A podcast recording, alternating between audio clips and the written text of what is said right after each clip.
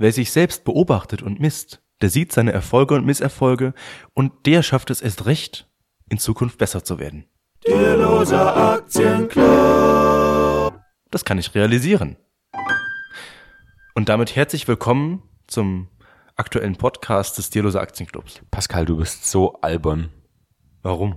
Naja, was war denn das bitte für, eine, für einen Anfang jetzt gerade? Warum? Es ist ähm, thematisch ähm, eingestimmt ähm, auf unser heutiges Thema, unter anderem nämlich Portfolio Performance, denn Raimund hat eine Software installiert, mit der er seine Erfolge und Misserfolge an der Börse misst. Genau. Außerdem hat der Pascal angefangen, ein Buch zu lesen und ich habe auch angefangen, ein Buch zu lesen.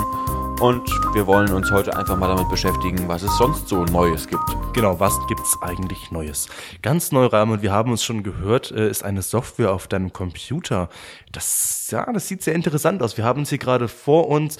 Da sehen wir einen großen bunten Kuchen voller Aktien. Da sehen wir zum Beispiel eine große Orange. Was steht da? Johnson and Johnson, oder? Ja, genau. Richtig. Ja. Oder oben sehen wir zum Beispiel die Deutsche Beteiligungs-A G. Oh, und ganz rechts, da sehen wir auch ein ganz neues amerikanisches Tech-Unternehmen, aber dazu werden wir wahrscheinlich später mehr verraten. Genau. Mhm. Ich habe mir das Programm Portfolio Performance endlich mal auf den P C gezogen. Es ist schon eine Weile auf dem Markt. Das ist ja ein kostenloses Tool ähm, von einem Programmierer, der das in seiner Freizeit macht. Ich habe auch letztens ein, ähm, ein Interview mit ihm gehört, ähm, auf dem Podcast vom Finanzrocker. Mhm. Ähm, und das fand ich ganz interessant und habe gedacht, ja, jetzt mache ich es doch endlich mal drauf auf meinen P C.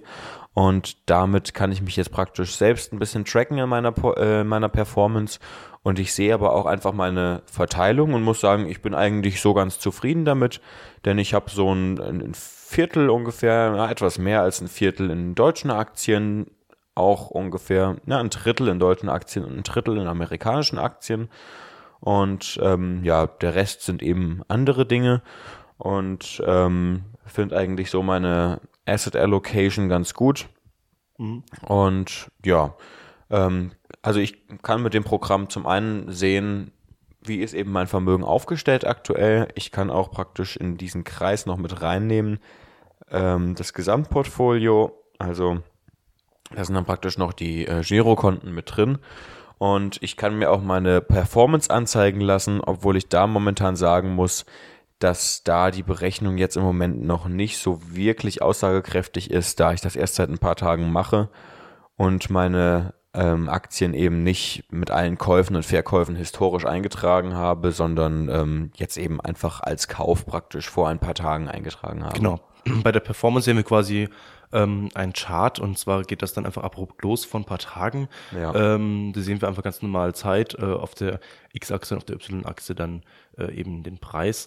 Und ähm, ja, da kann man dann wahrscheinlich irgendwann später nachvollziehen, quasi welchen äh, Wert das Portfolio dann einfach äh, wann genau hatte. Genau, ja. Und du kannst aber auch theoretisch ähm, das nachtragen, ähm, wann du mal Aktien gekauft hast und kannst dann quasi nachvollziehen, äh, wie dein Portfolio da so war.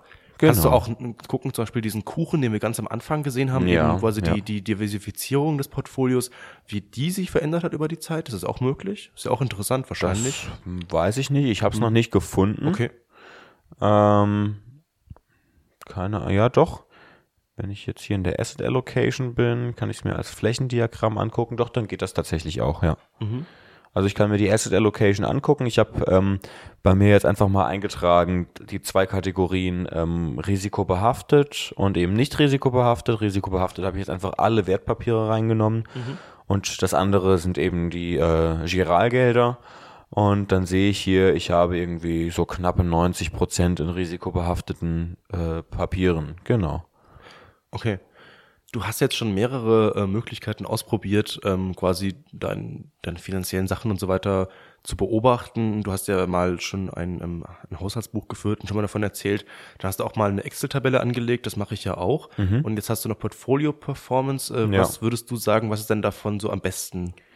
Ähm, die Mischung macht es. Es sind unterschiedliche, ähm, ähm, unterschiedliche Instrumente für unterschiedliche Aufgaben. Also mhm. ich meine, äh, mit wenn ich einen Nagel in die Wand hauen will, brauche ich einen Hammer und äh, wenn ich ähm, eine Schraube irgendwo reindrehen will, dann brauche ich einen Schraubendreher, das ist ja klar.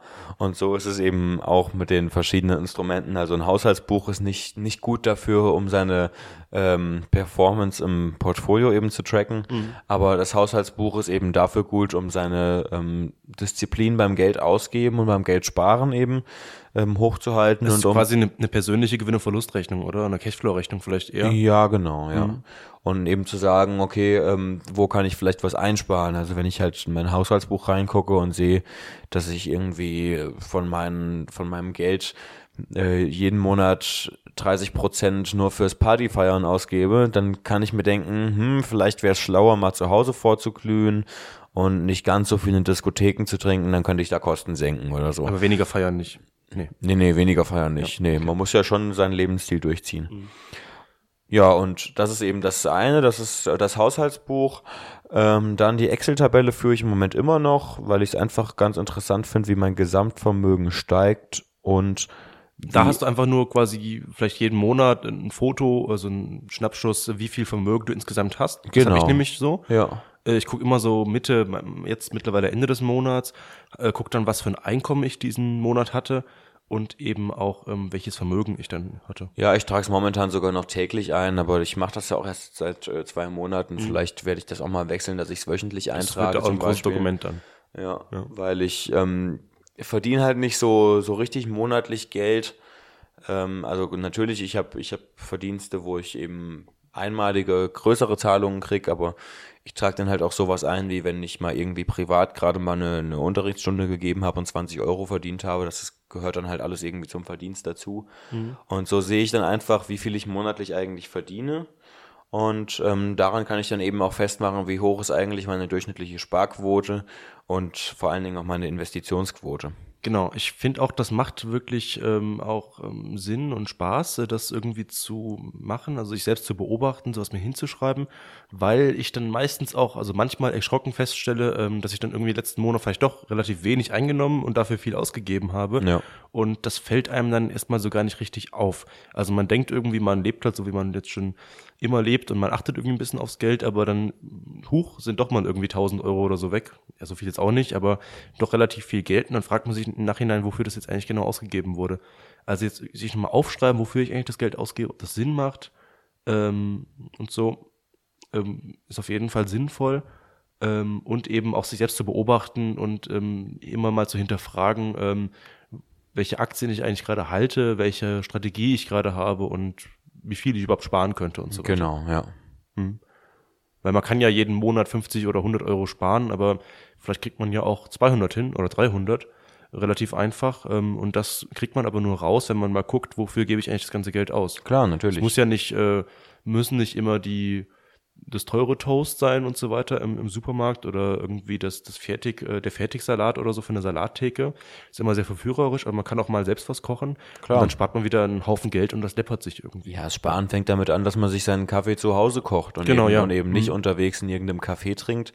Ähm, selbst wenn man einen teuren Kaffee trinkt, also ich habe bis vor kurzem eigentlich immer billigen Kaffee getrunken, mittlerweile kaufe ich kaufe ich Kaffee, der acht Euro pro Pfund kostet mhm. und ähm, dann kann man sagen, ja, ist jetzt bei dir der Wohlstand ausgebrochen oder was, was ist denn da los, warum trinkst du so teuren Kaffee, vorher hast du Kaffee getrunken, der die Hälfte kostet. Aber ähm, wenn ich mir überlege, an so einem Pfund Kaffee trinke ich halt irgendwie einen bis anderthalb Monate und dann sind die acht Euro halt nicht viel. Und wenn ich als ansonsten irgendwie Kaffee im Café trinken würde, selbst bei uns an der Uni, wo der Kaffee billig ist und nur einen Euro kostet, dann trinke ich acht Tassen Kaffee, da ist das Pfund auch voll. Ja, man kann schon extrem günstig auch essen und ähm, so in Deutschland, also ein Kilo Reis kostet, ähm, habe ich jetzt kürzlich erst für achtzig oder neunzig Cent, glaube ich, gekauft. Und äh, da sind irgendwie acht Kochbeutel drin. Ich habe irgendwie nie so richtig viel Ahnung, wie viel Reis ich eigentlich koche. Und meistens koche ich zu viel. Ja. Und ein Kochbeutel sind dann eben ein Achtel, hundertfünfundzwanzig Gramm. Da steht dann drauf, das sind zwei Perso- äh, zwei Portionen. Und das stimmt. Also man wird tatsächlich von einem halben Kochbeutel satt. Und dann kann man irgendwie eine Reispfanne oder sowas machen und kann dann nur die Hälfte einfrieren.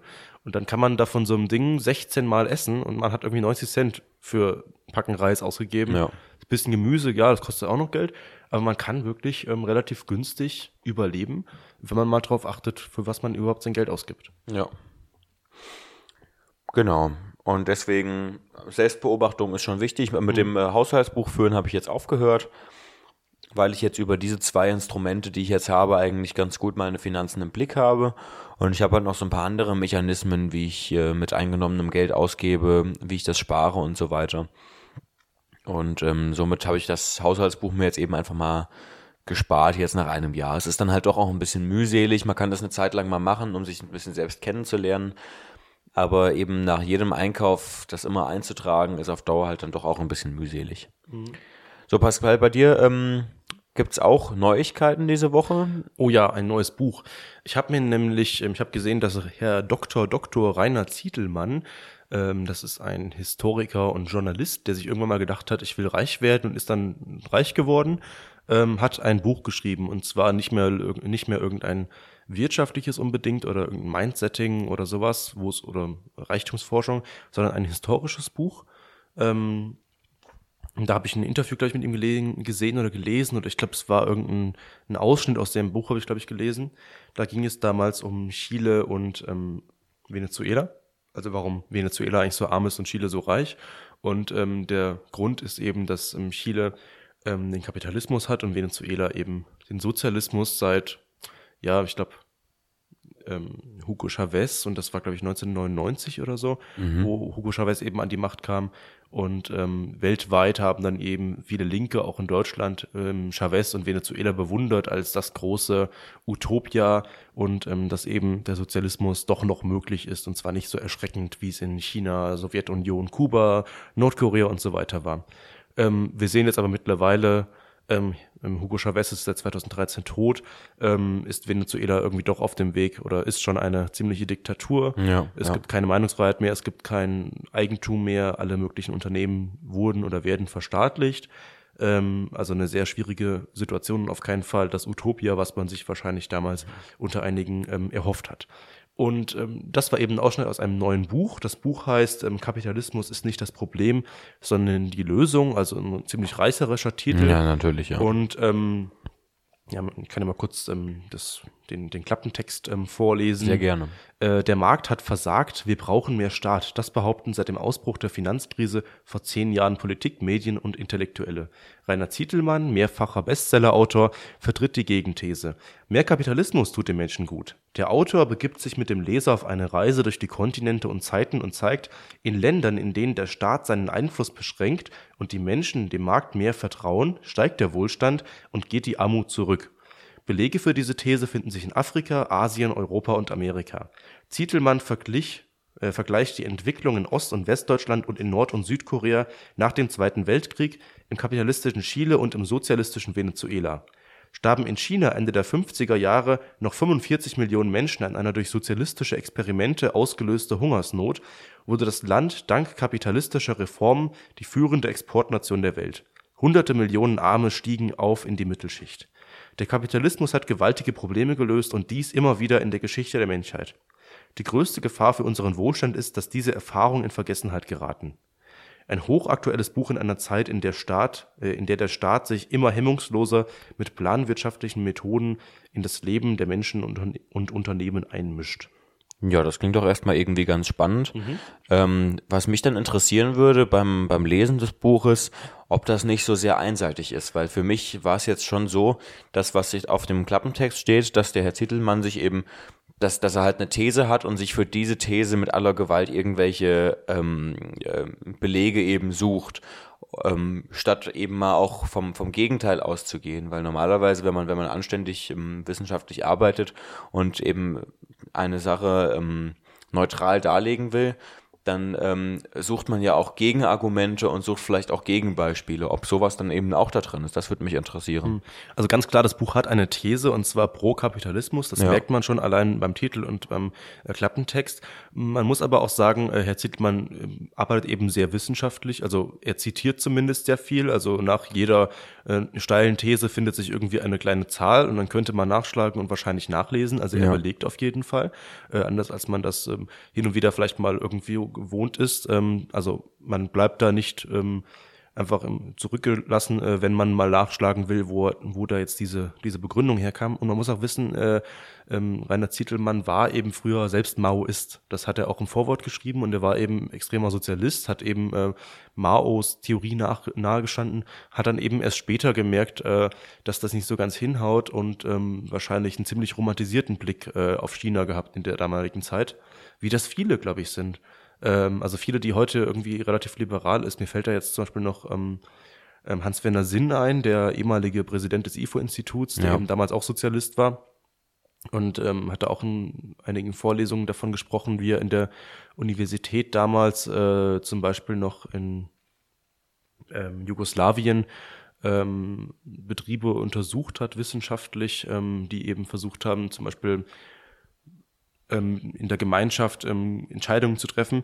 Und hatte eben festgestellt, ähm, also Herr, Herr Doktor Sinn, ähm, Hans-Werner Sinn, dass... Ähm, ja, also Unternehmen sich nicht dadurch führen lassen, eine große Demokratie auszubauen, weil eben dann passiert, dass äh, alle, die im Unternehmen beteiligt sind und mitbestimmen, niemand Neues mehr hineinlassen und deswegen kam irgendwie kein neues Wissen mehr rein und niemand ist mehr rausgegangen aus dem Unternehmen, also die Unternehmen haben sich dann irgendwie selbst er- erstickt, okay. ähm, was irgendwie erstmal ganz gut klingt, also äh, Sozialgesetze und so weiter, Demokratie im Unternehmen, das ist oft irgendwie, das wirkt anders, als man sich dann vorher vorgestellt hat. Ja, ja. Mhm. Und das Buch von Rainer Zitelmann geht eben auf alle möglichen Länder ein und vergleicht meistens die Systeme, meistens eben Systeme in Ländern, die sich kulturell ähnlich sind. Ja, also jetzt ja. zum Beispiel Venezuela und Chile, also beides eben Länder in Südamerika, ja. die so ziemlich dieselbe Kultur und dieselben Startvoraussetzungen haben. Oder sowas wie Nord- und Südkorea, die eben ja nach dem Zweiten Weltkrieg und dem Koreakrieg ähm, beides Entwicklungsländer waren. Nord- und Südkorea waren ziemlich am Boden. Ähm, sowas wie die D D R und Westdeutschland. Aber er beschreibt natürlich auch, welche ähm, Hindernisse es zum Beispiel gab. Also in, in Westdeutschland zum Beispiel waren damals viel mehr Fabrikanlagen zerstört. Mhm. Ähm, Ostdeutschland aber hat den Nachteil gehabt, dass die Sowjetunion damals äh, Fabriken massenhaft einfach abgebaut hat und in die Sowjetunion ver- äh, verlagert. Okay. Ähm, also beide Staaten hatten dann mit Problemen zu kämpfen, wirtschaftlich gesehen. Ja. Ähm, dann natürlich auch China und es gab dann eben auch andere Staaten in Südostasien, die ähm, ein bisschen am Boden waren. Ähm, ja, alles in allem ist es ziemlich interessant, auch diese Herangehensweise, jeder Abschnitt zu dem Land ist relativ kurz, ähm, es sind immer so um die zwanzig bis dreißig Seiten und da kann man dann jeden Abschnitt relativ ähm, schnell auch mal lesen. Okay. Und insgesamt sind es jetzt, ähm, also wir haben China, Afrika, Deutschland, Korea, ähm, England und U S A, also eins, zwei, drei, vier, fünf, sechs, sieben, acht und dann kommen noch allgemeine Fragen. Äh, Finanzkrise, eine Krise des Kapitalismus, äh, warum Intellektuelle den Kapitalisten, den Kapitalismus nicht mögen und ein Plädoyer für kapitalistische Reformen. Okay. Also acht Ländervergleiche sozusagen. Ja. Genau.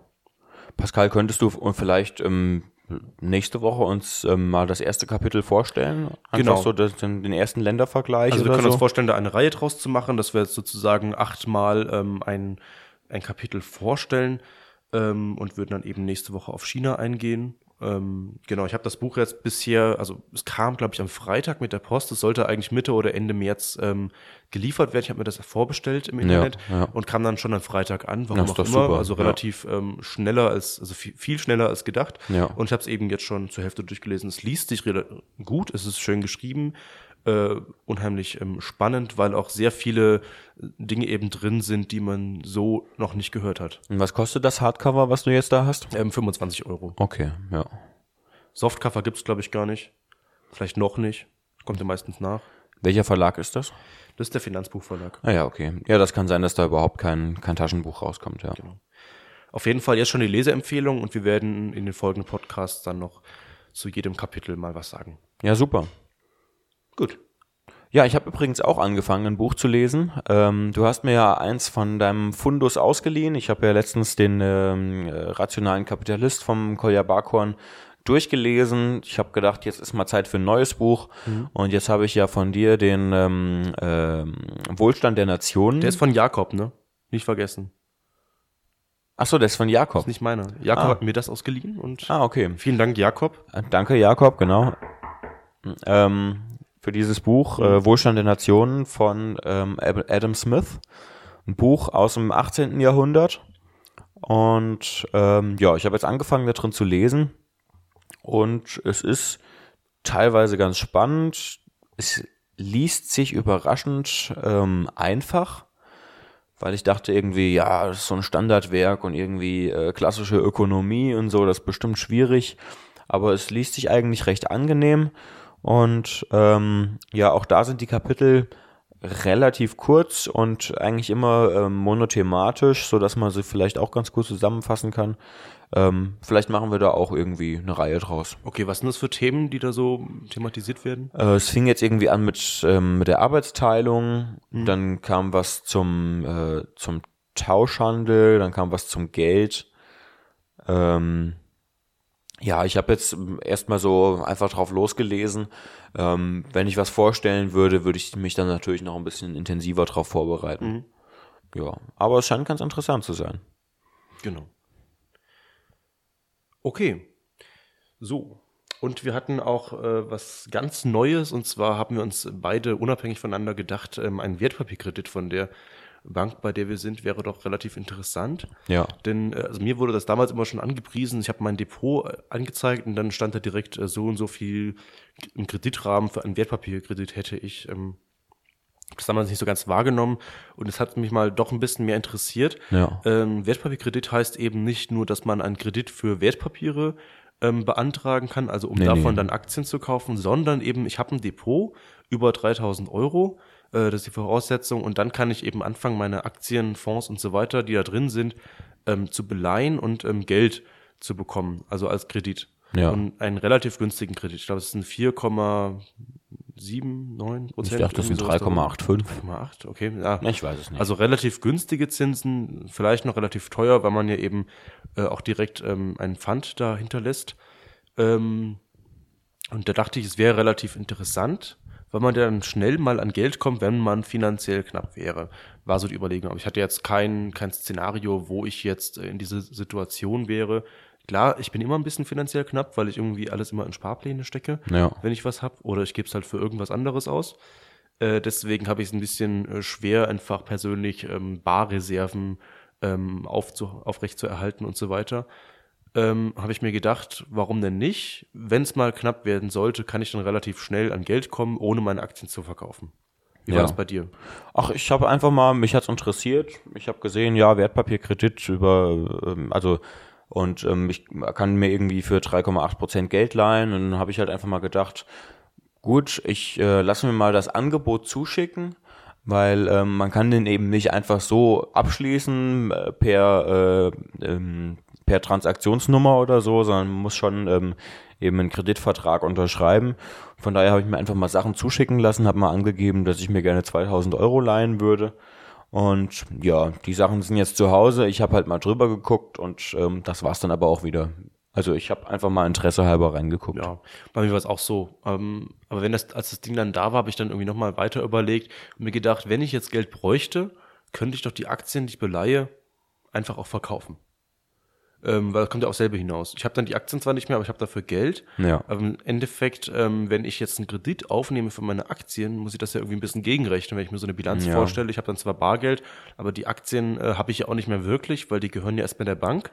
Ja, aber du musst überlegen, also ich meine, was, was dafür spricht, ist, wenn du von stark steigenden Kursen ausgehst, dann sagst du, ich behalte lieber die Aktien, als dass ich dann das Geld habe. Und wenn du von fallenden oder stagnierenden Kursen ausgehst, dann sagst du, bevor ich mit, bevor ich die Zinsen zahlen muss, ähm, äh, verkaufe ich lieber meine Aktien.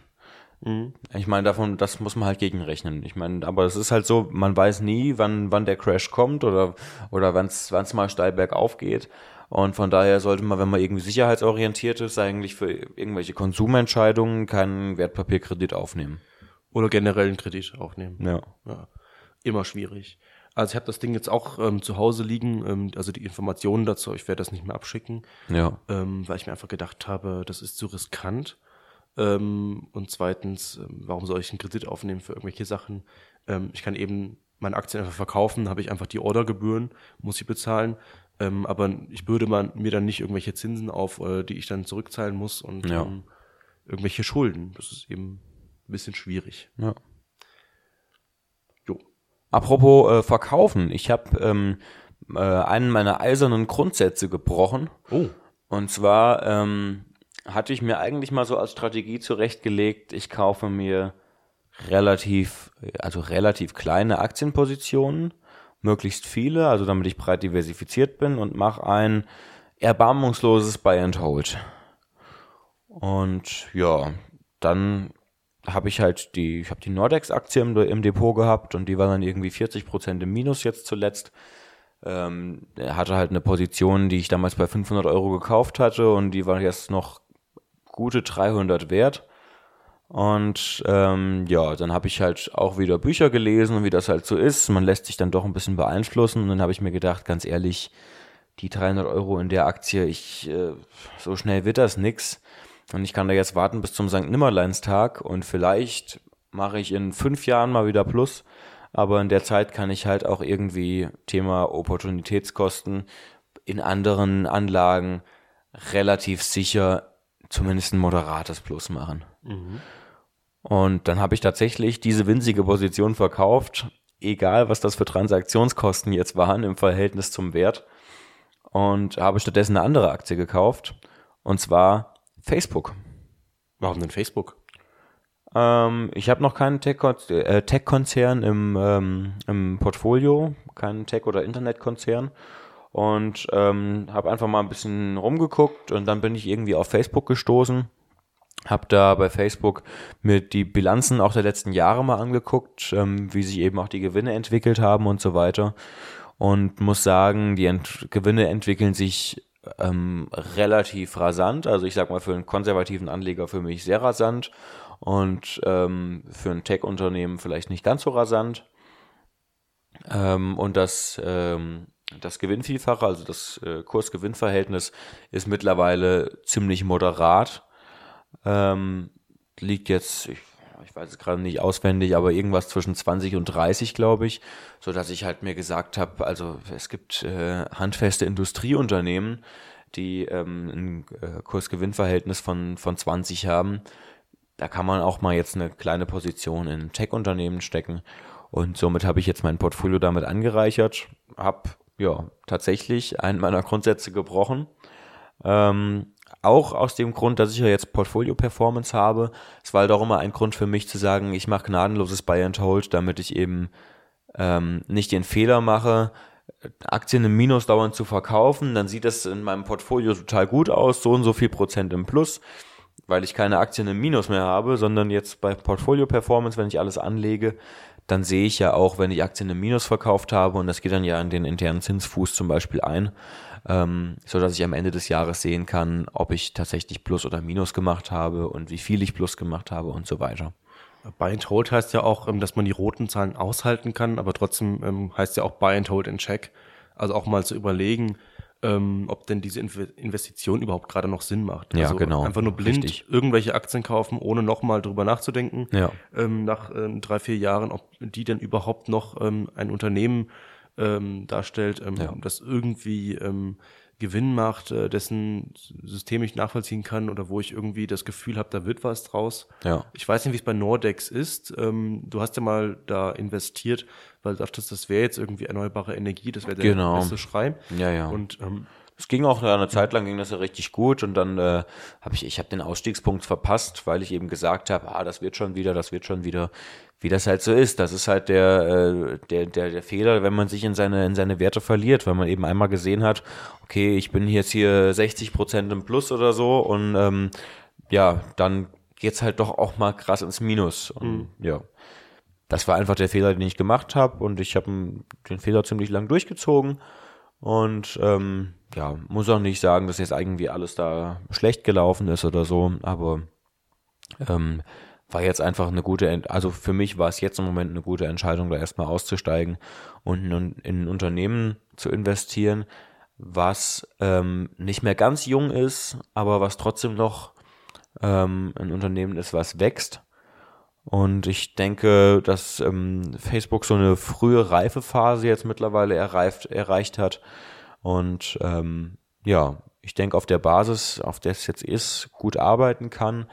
Vielleicht auch mal in fünf oder zehn oder fünfzehn Jahren Dividende ausschüttet. Und ähm, ja, dann gucken wir mal. Vielleicht ist es ein gutes Investment. Wenn nicht, ist sowieso nicht viel Geld drin. Im Moment sind es dreihundert Euro. Ich habe jetzt äh, zusätzlich noch einen Sparplan abgeschlossen, über fünfzig Euro, mal sehen, wie lange ich den durchziehe. Auch auf Facebook? Genau, mhm. auf, auf, auch auf Facebook, genau. Das eine war jetzt praktisch so Startkapital, jetzt lege ich ein bisschen nach und vielleicht mache ich die tausend voll und vielleicht höre ich aber auch früher auf, je nachdem, wie es halt bei mir auch aussieht. Genau, mal gucken. Jetzt ist Facebook ja fast schon ein konservatives Unternehmen mit einem K G V von dreißig. Bei Amazon sieht es ganz anders aus. Die haben ein K G V von dreihundert. Ähm, ja. Weißt du, warum das so ist? Das sind ja beides irgendwie so amerikanische Tech-Unternehmen. Ja, ähm, Amazon investiert einfach noch viel, viel mehr. Also die machen zwar auch Gewinne, aber die ähm, reinvestieren eben so viel, dass es eben weniger auf die Gewinne ankommt als auf den Umsatz. Und die sagen halt, wir wollen mit aller Gewalt so viel Umsatz wie möglich. Amazon hat einfach die Strategie zu sagen, wir breiten uns größtmöglich aus, koste es, was es wolle. Und ähm, dann, wenn wir praktisch die Marktmacht haben, dann können wir langsam die Preise anheben. Und dann spült es richtig Geld in die Kassen.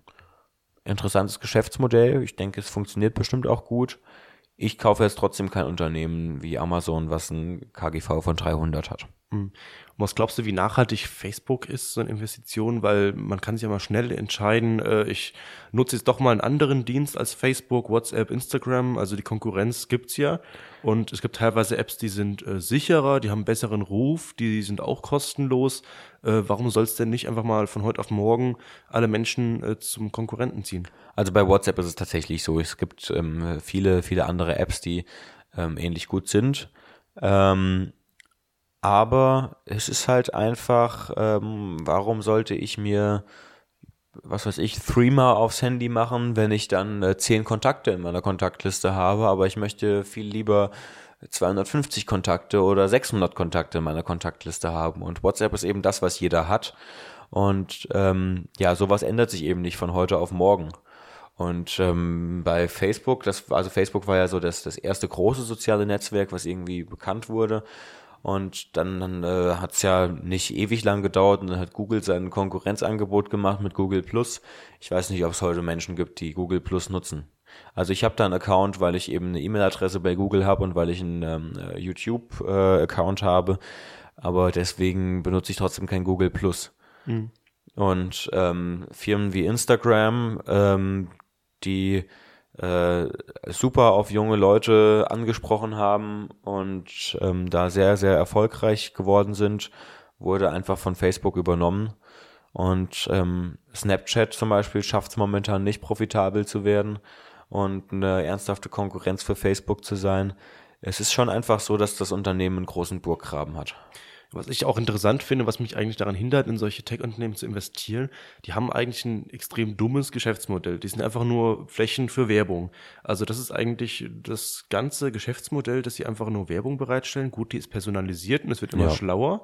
Ähm, aber vielleicht lernt ja die Menschheit auch, je länger sie im Internet ist, damit umzugehen und einfach ähm, entweder Werbung mit Adblockern auszuschalten oder einfach nicht mehr darauf zu achten. Äh, weil Werbung muss ja immer auch gekennzeichnet sein. Und äh, immer wenn ich sehe, da ist irgendwie ein gesponserter Beitrag, dann scrolle ich irgendwie fast automatisch vorbei und äh, mich hält irgendwie wenig daran, äh, diesen Beitrag zu lesen oder auch nur anzuklicken.